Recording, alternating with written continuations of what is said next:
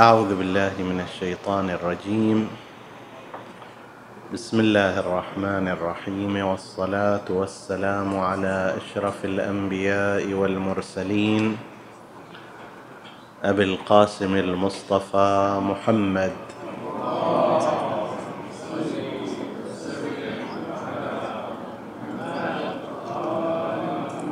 وعلى آل بيته الطيبين الطاهرين المعصومين المكرمين.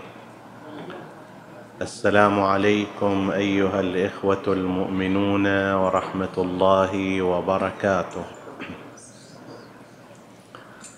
قال الله العظيم في كتابه الكريم بسم الله الرحمن الرحيم. إن الإنسان ليطغى أن رآه استغنى. آمنا بالله. صدق الله العلي العظيم. هاتان الآيتان المباركتان تعتبران من أوائل الآيات القرآنية التي نزلت على نبينا المصطفى رسول الله صلى الله عليه وآله. وبالرغم من أن السور المكية عموما وأوائل السور التي نزلت غالبا ما تتعرض إلى وصول العقائد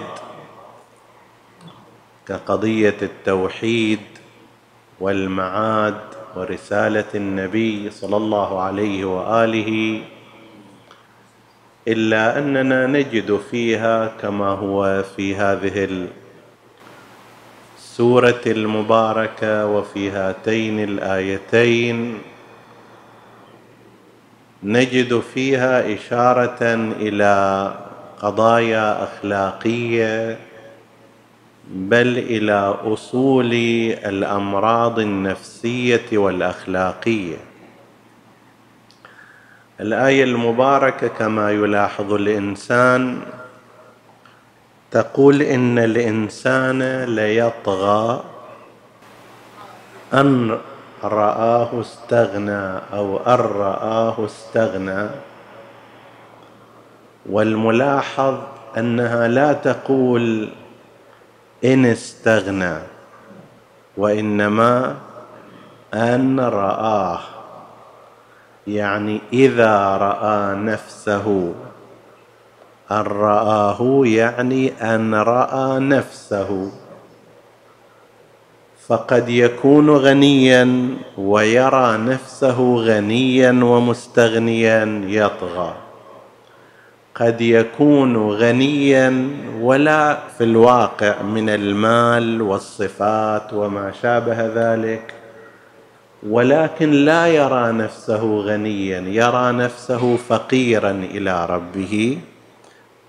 هذا مع أنه غني في الواقع وله أموال كثيرة وكفاءات متعددة وصفات مختلفة إلا أنه لا يرى نفسه مستغنيا فهذا لا يطغى.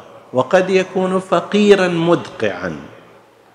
وليس عنده شيء لكن يرى نفسه شيئا كبيرا. هذا يطغى ويتجبر ويتكبر. من الممكن أن فقيرا لا يملك قوت يومه بس يشوف نفسه كبير عظيم مستغني عن غيره هذا يطغى. ومن الممكن أن شخصا آخر كسليمان يمتلك ما لا ما لم يمتلكه أحد من قبله ولا من بعده. مع ذلك لا يطغى. ما يقول هذا من عندي؟ هذا أنا أمتلكه. هذا من فضل ربي لينظر. أأشكر أم أكفر؟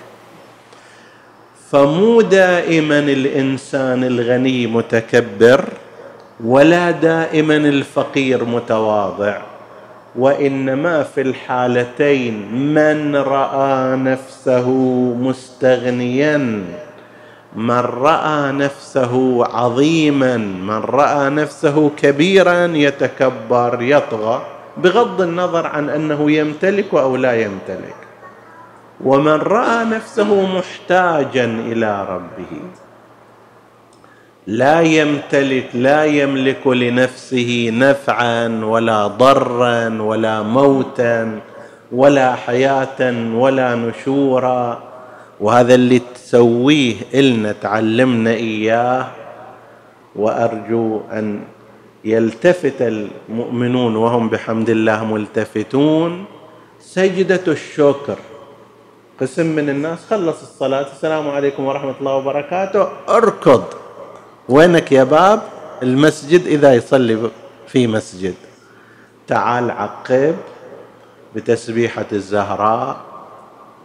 اقرأ بعض الأدعية. اسجد سجدة الشكر.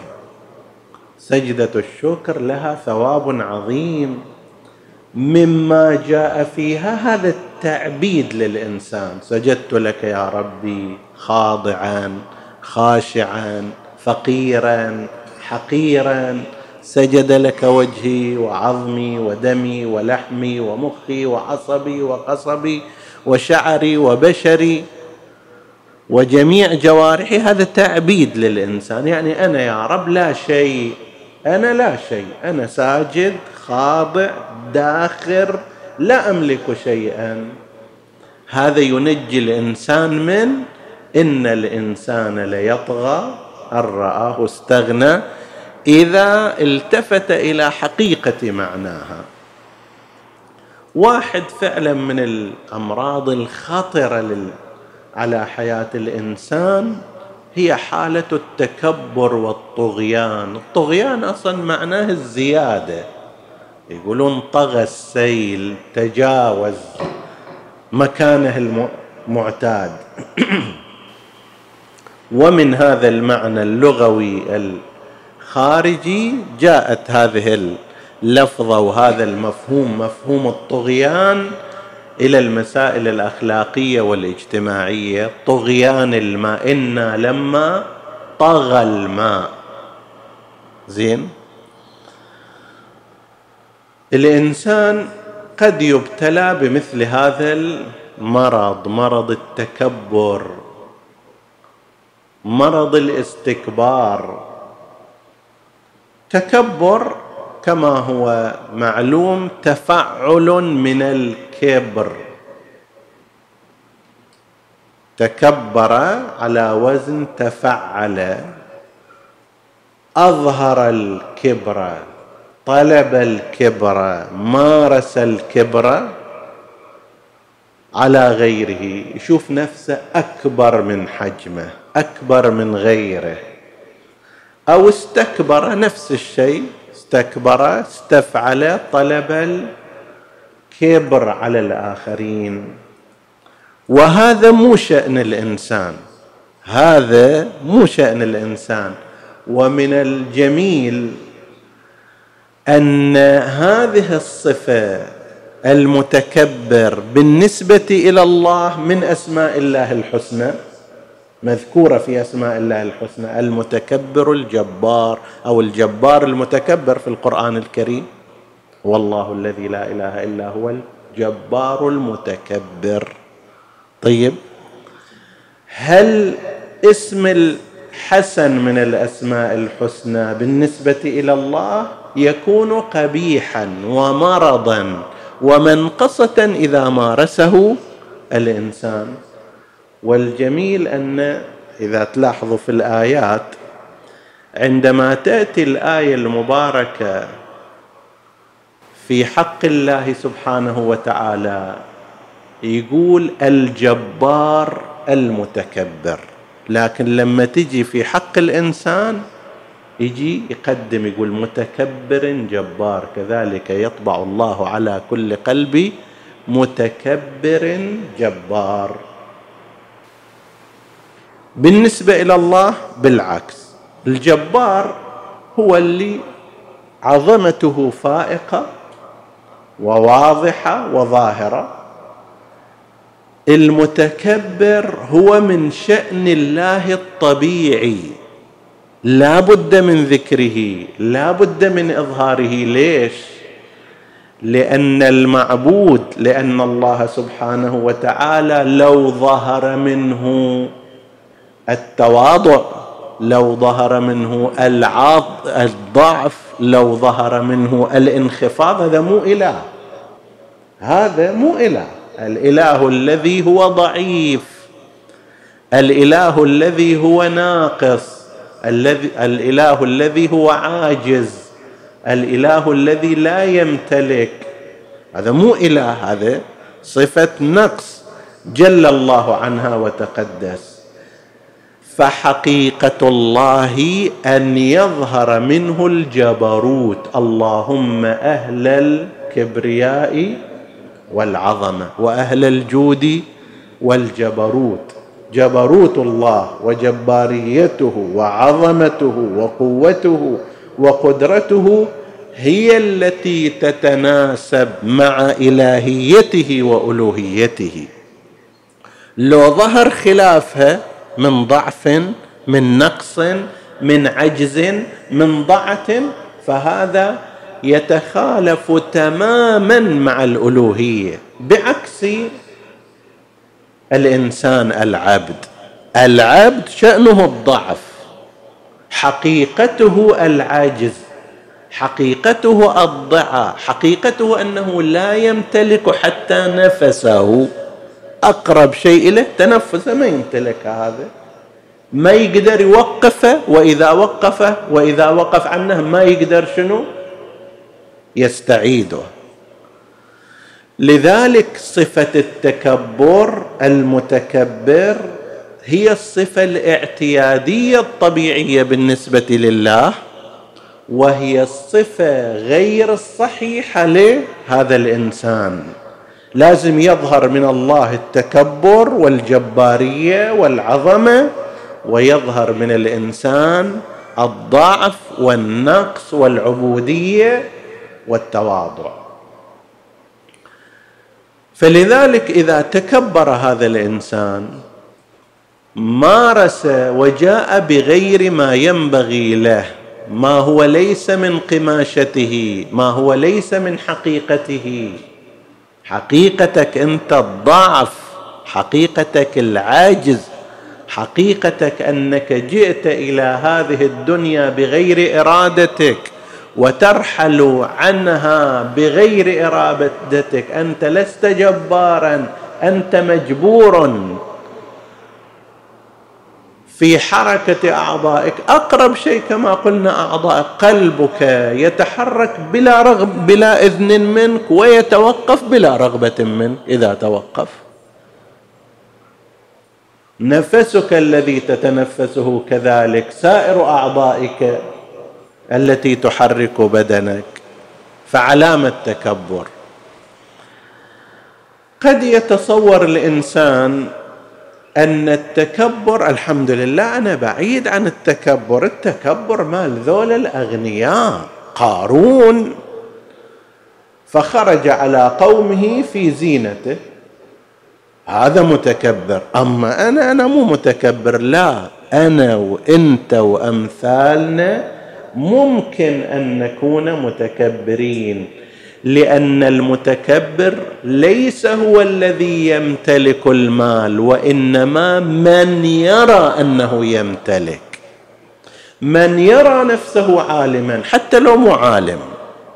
من يرى نفسه قادرا حتى لو مو قادر. وهذا يصير في أنا المنسوب إلى علماء الدين. ويصير فيك أنت أيضا حتى لو لم نمتلك مؤهلات التكبر الظاهرية.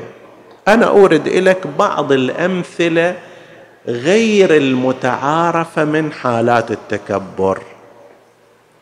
في العلماء من الممكن أن عالما كبيرا ومع ذلك يكون متكبرا عندما لا يؤثر في عندما لا يؤثر علمه في تهذيب نفسه. ما عنده فلوس ممكن ممكن بيت يمتلكه ماكو. أموال طائلة ما عنده سيارات ما عنده ولكن في داخله يرى نفسه أكبر من غيره. أعلم من غيره أفضل من غيره ويظهر ذلك. افترض أنا أشوف لنفترض بحث مال واحد من العلماء من الخطباء من الفقهاء شنو هذا شنو هذا الخرط المجمع؟ هذا أكو واحد يقوله عنده شامة الفقه أو عنده معرفة علمية؟ شنو هذا؟ ما إلى قيمة أصلا؟ أنا مو قارونها ولكن هنا عندما احتقرت غيري وأظهرت نفسي بمظهر العالم الفحل الذي لا يشق له غبار واحتقرت ذلك الجهد. إيش مدرك يمكن حقيقة ذاك الرأي صحيح ورأيك مو صحيح. إيش مدرك أحيانا يصير عند بعض العلماء الحمد لله أكثر العلماء ليسوا هكذا ولكن أقول هذا الداء ممكن أن يوصل. أنا أطالع كتابي لواحد أفلتها شغل. هو الإنسان إذا بغى يكتب يكتب هذا الطريقة هذه عيب عليه يكتب. يعني ترى أنا واجد عالم ها ذاك لا يمتلك شيئا. قد يكون ذاك في نيته بنيته المخلصة. الله يرفعه بهذا الكتاب أو الكتيب الصغير إلى مراقي عظيمة وأنا لست كذلك. أو أحيانا أنا العالم إذا كنت كذلك.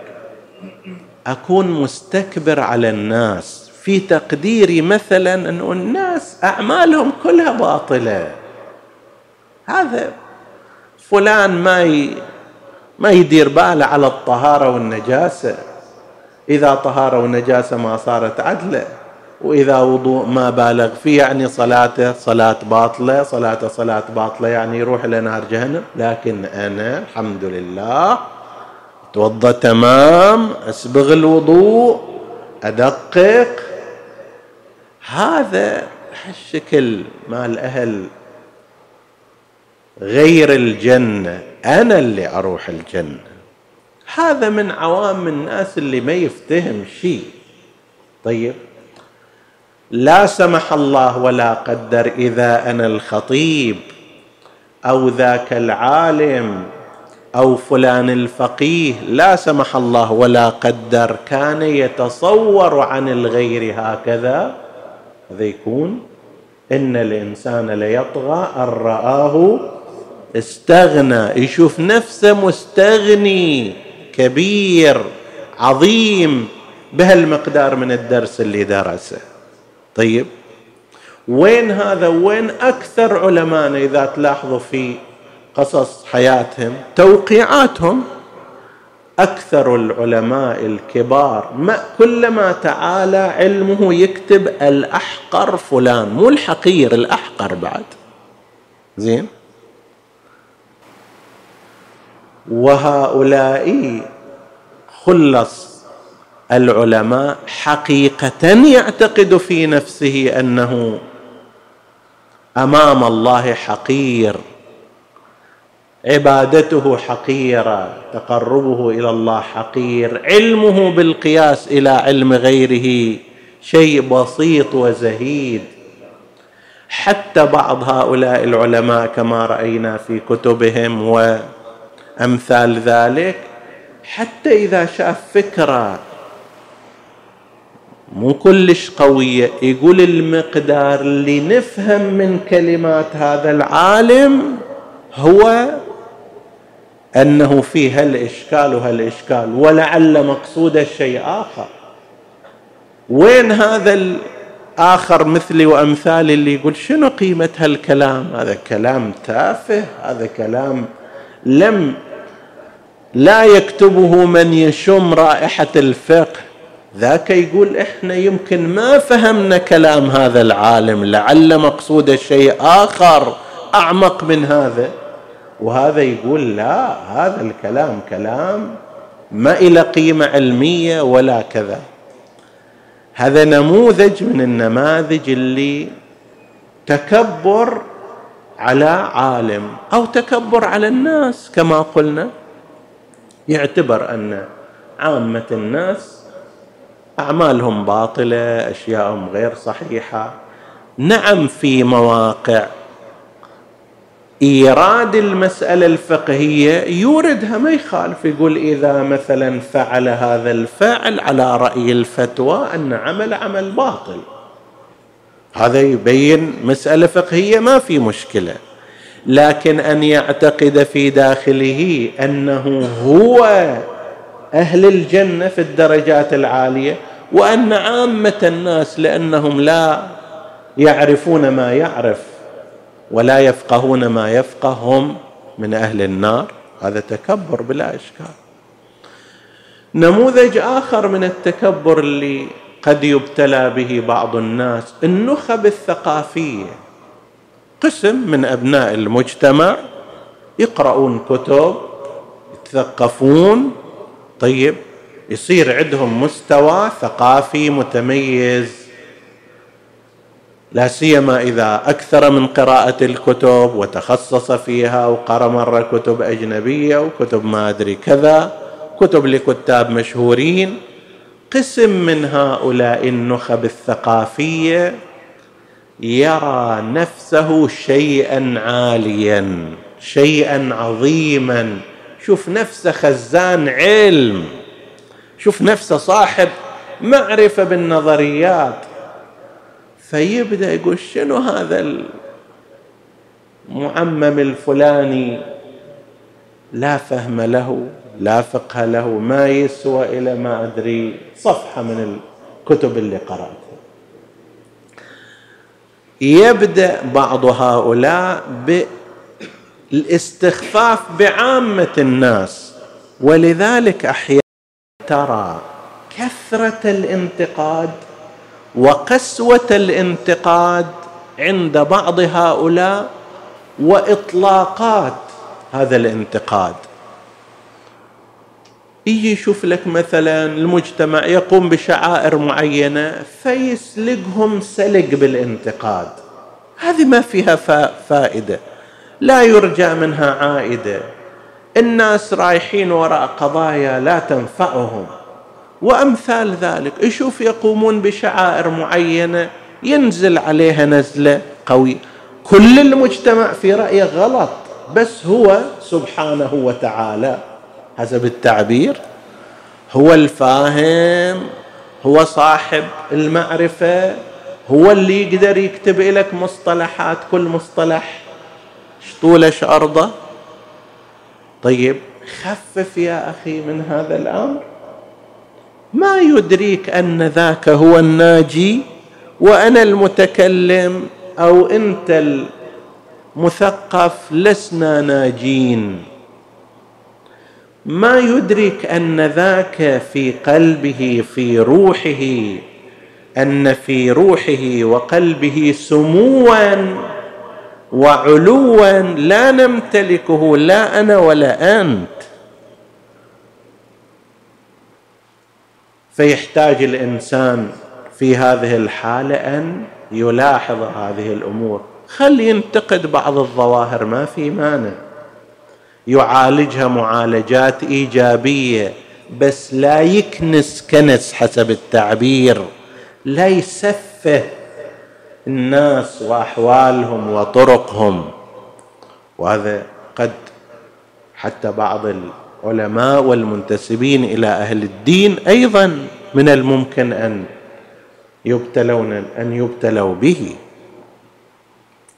بل ربما مثلي وأمثالي ما دام الآن أنا صرت لابس عمامة أو محسوب على أهل العلم خلاص بعد أعتبر نفسي فوق الناس قدام الناس ليش ما يقدموني الناس؟ ليش لما أجي ما يخلوني في صدر المجلس؟ ليش ما يقومون إلي احتراما وتقديرا؟ ليش ما يعطوني مكانهم؟ ليش ما كذا؟ على شنو يابا لماذا؟ أنت ما دام انتسبت إلى هذه الفئة المفروض أنك ارتقيت إلى مستوى خادم من خدام الناس عالم الدين خادم لهم. لازم يروح يشتغل ويتعب حتى يبين للناس طريقهم. شلون شرط المرور في الشارع؟ عالم الدين المفروض هكذا بالنسبة إلى أمور الدين فهو خادم للناس. خادم الناس ما لازم يستكبر عليهم وما لازم يرى نفسه أكبر منهم. كما قلنا أيضا قسم من النخب الثقافية قد يكونون قد يكونون هكذا. وعلامة هذا أيضا أن الإنسان دائم الانتقاد لغيره. يرى نفسه خارج قوس ثم سائر الناس في قوس التقصير وعدم الفهم وعدم المعرفة. وهذا قد يحصل من قسم من الناس. نسأل الله أن لا يجعلنا منهم.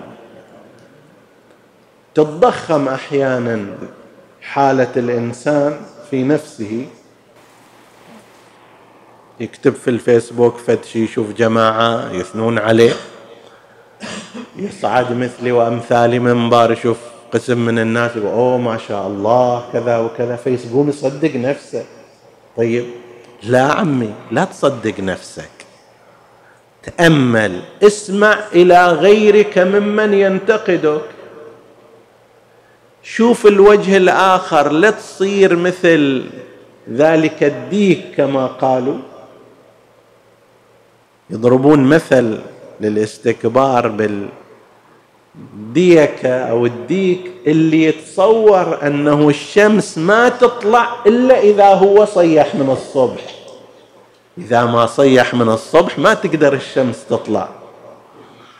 طيب لابد أن يطلع من الصباح ويصيح حتى الشمس تشرف وتشرق على الناس. عمي قبل أن يخلق هذا الديك الشمس تطلع بعدما خلق تطلع بعدما يؤكل على المائدة أيضا راح تظل تطلع. لا تتصور أنه الأمور موقوفة عليك.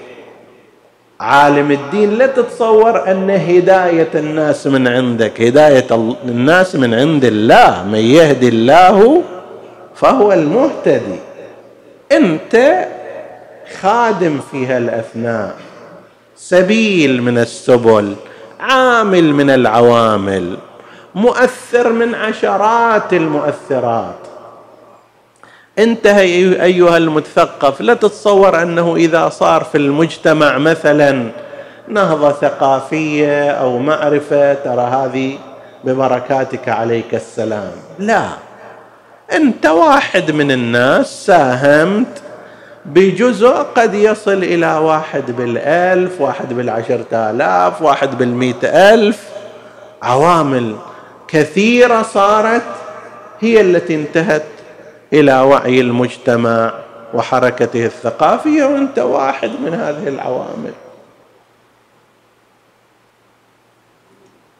ينبغي أن يتعلم الإنسان اولا كما يقول أمير المؤمنين العالم منو؟ عندنا عادة أول ما نسأل نقول العالم الفلاني عالم شنو درس؟ فلان مرحلة. مقدمات سطوح سطوح عالية خارج. أو هناك عنده ثانوية بكالوريوس ماستر دكتوراه. أكثر من ذلك لا الإمام أمير المؤمنين عليه السلام يقول قبل هذا العالم من عرف قدر نفسه. تعرف قدر نفسك؟ أنت عالم. وكفى بالمرء جهلا أن لا يعرف قدره. قدره وين؟ قدره وين؟ في دعاء عرفة اللي الإمام أمي الإمام الحسين عليه السلام يقول وفي الذلة أركستني. عبد بعد أكو شيء أدنى من العبد؟ أنت عبد الله. لا تملك لنفسك شيئا هذا مقدارك. إذا عرفت هذا المقدار وتصرفت على ضوءه وتحركت في الحياة على ضوءه آنئذ أنت عرفت قدر نفسك وهذه أول درجات العلم. أما إذا شمخ الإنسان بنفسه أحد الولاة قالوا صعد المنبر وخطب خطبة الظاهر الناس أعجبوا فيها خوش خطاب. فقالوا له كثر الله في المسلمين أمثالك. فقال لقد كلفتم الله شططا. الله ما يقدر يسوي أكثر من واحد مني النسخه الوحيدة أنا. كثر الله أمثالك ما يتمكن الله أن يسوي. يصل الإنسان إلى هذا المقدار هو وحيد دهره وفريد عصره وما حد يصل إليه. إن الإنسان ليطغى أن رآه استغنى. نسأل الله سبحانه وتعالى أن يعرفنا أقدار أنفسنا وأن يعيننا بالتواضع وأن يقربنا إليه بالتعبد إنه على كل شيء قدير وصلى الله على سيدنا محمد وآله الطاهرين.